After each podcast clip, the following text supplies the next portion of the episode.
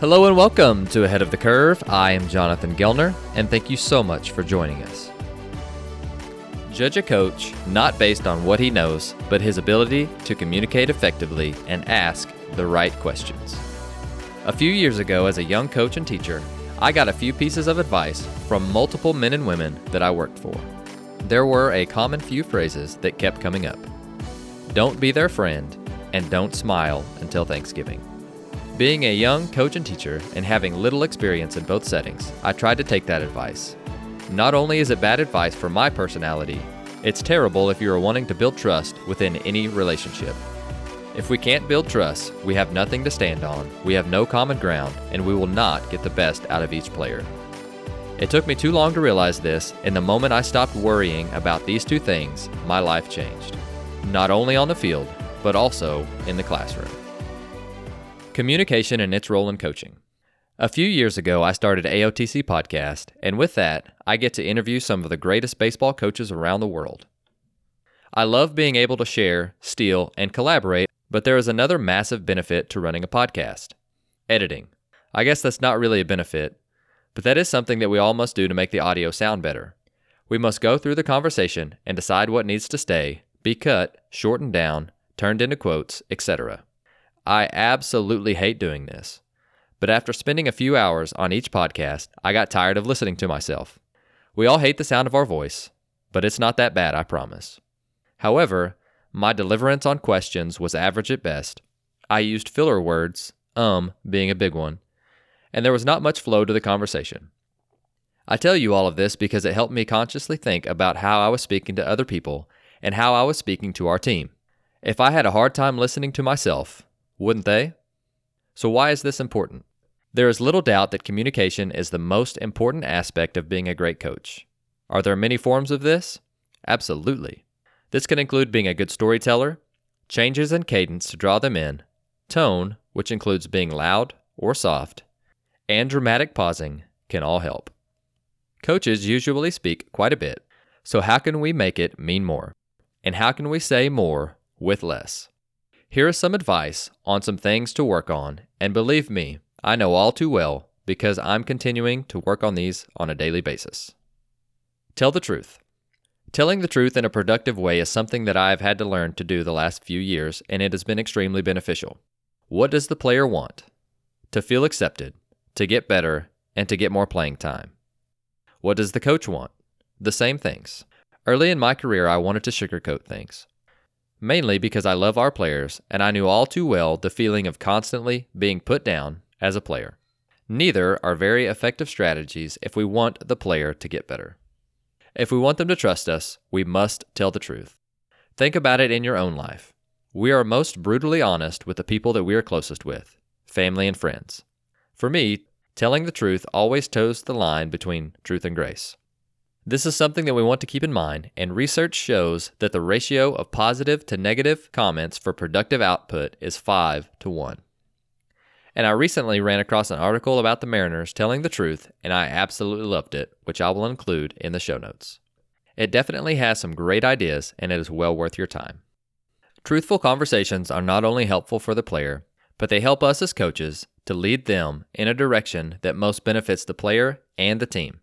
That being said, Try not to blindside the player whenever you need to have a conversation like this. They're never easy, but they are needed if we are actually coaching and not just giving feedback all of the time. Another extremely important aspect of communication is listening. And this is another aspect of communication that we all must learn. How well are we actually listening to the player? There are times I am caught up in practice coming up with an answer to their question rather than truly listening to them. There are times that they will be able to figure it out themselves, and that's what we want. It also shows a level of truth when players know that they can come to us and not be criticized or judged based on what they say. Listening also may be the most important part of communication. Asking the right questions. If I listen to how a coach asks questions, I can tell you immediately how good of a teacher and coach they are. After having over 150 conversations, I truly think that a large part of how good of a coach we are is our ability to ask good questions. We have all had conversations with other coaches who make it one sided and about them. They do all of the talking, and we are sitting there listening, wondering when they're going to stop. Think about how our players feel if we are doing that to them. Asking good questions is a large part listening, and with players, it's a large part leading them to the right answer. We as coaches are part time psychologists, and this is a great opportunity for us to help them with their own career by helping them to find the answer on their own.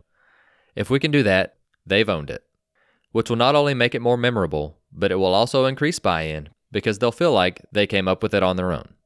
The coach that can ask the right questions to their players is going to get the most out of their players. So here are a few thought provoking questions to ask during the midst of practice Do you agree or disagree?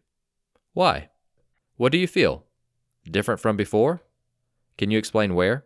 Are those your words or mine when they are trying to explain something in detail? What do you think? And if they come up with something, say, let's try it. What solutions do you think would help with that? Why did you decide to start doing that? These are all questions that I have found myself using in practice quite a bit, so I would love to hear your thoughts on what you use as well. Another aspect of communication that I'm consistently working on is being concise. So, how can I say more with less complex words and terms? How can I meet the player where they're at and help influence them in the simplest, most concise language?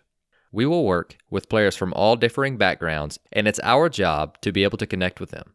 We can use fancy words we found in medical journals with some, but most may not know or care what perception and action coupling is, or the thought process behind the Bernstein theory, or what kinesthetic awareness is. They just want to get better. It's our job to be able to understand these things and explain it in a way that makes sense to the player. Every morning, the coaching staff and I would meet for breakfast and discuss the finer points of the practice plan as well as the latest scouting reports. That allowed us to share information with one another and make sure we were on the same page in terms of the day to day strategy. Each coach had a high level of autonomy, and when we talked to the players, we spoke as one. Phil Jackson. Consistency is another big one for me. We want to have clear expectations on what the player needs to do and not do in the program. There will be exceptions, but usually, if a player understands completely what is being asked of him or her, then they'll do their best to accomplish this for the coaching staff. We also don't want there to be any confusion on what is important to the coaching staff and have members of the staff telling players different things.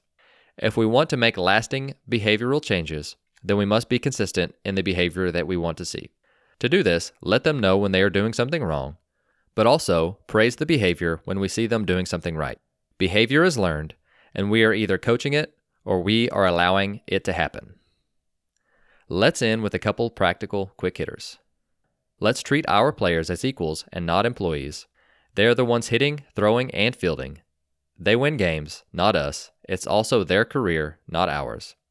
We will be the final decision maker, but let's work hard with them. Never leave on bad terms. If you get onto a player, always debrief as to why before they go. Try not to leave on bad terms as often as possible. Body language. We get onto our players for this, so are we modeling it? No absolutes yet. This goes back to telling the truth. Give them examples of things they can work on and why. Don't tell them what they need to fix without giving some practical application. In addition, don't talk in absolutes and put them into boxes where they can't get out of. Try to end the conversation with yet. For example, you can't drive the ball to the opposite field yet. Be a good storyteller. If we want them to listen to us intently, this can help immensely.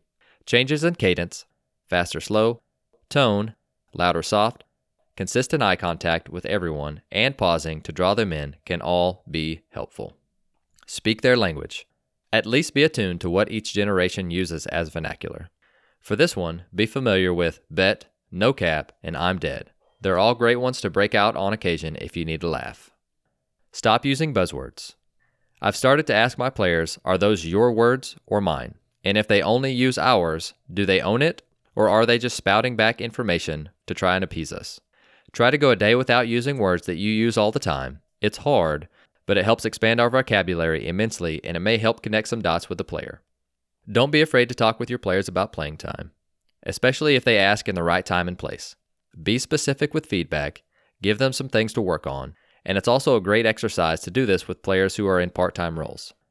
Tell them why, tell them you see they're working hard, or they're not, and that they will get opportunities. We will need every player on our bench in a critical part of the game to make a play. We need him or her to be ready and motivated for this. And having open lines of communication is a great way to make sure that they know their role and are prepared. And finally, praise your coaches often. Tom Rath and Donald Clifton found that when leaders make a habit of praising their staff, it increased productivity and engagement with colleagues. It also improved loyalty and led people to stay in their jobs longer. I'm a firm believer that the best coaches are the best communicators. Having a growth mindset is another one that you could argue to be number one, as well as having emotional intelligence.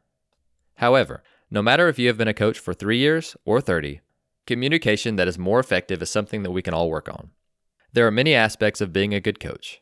The hope is that this article challenged you to pick a few things to work on, and it gave you the why behind it.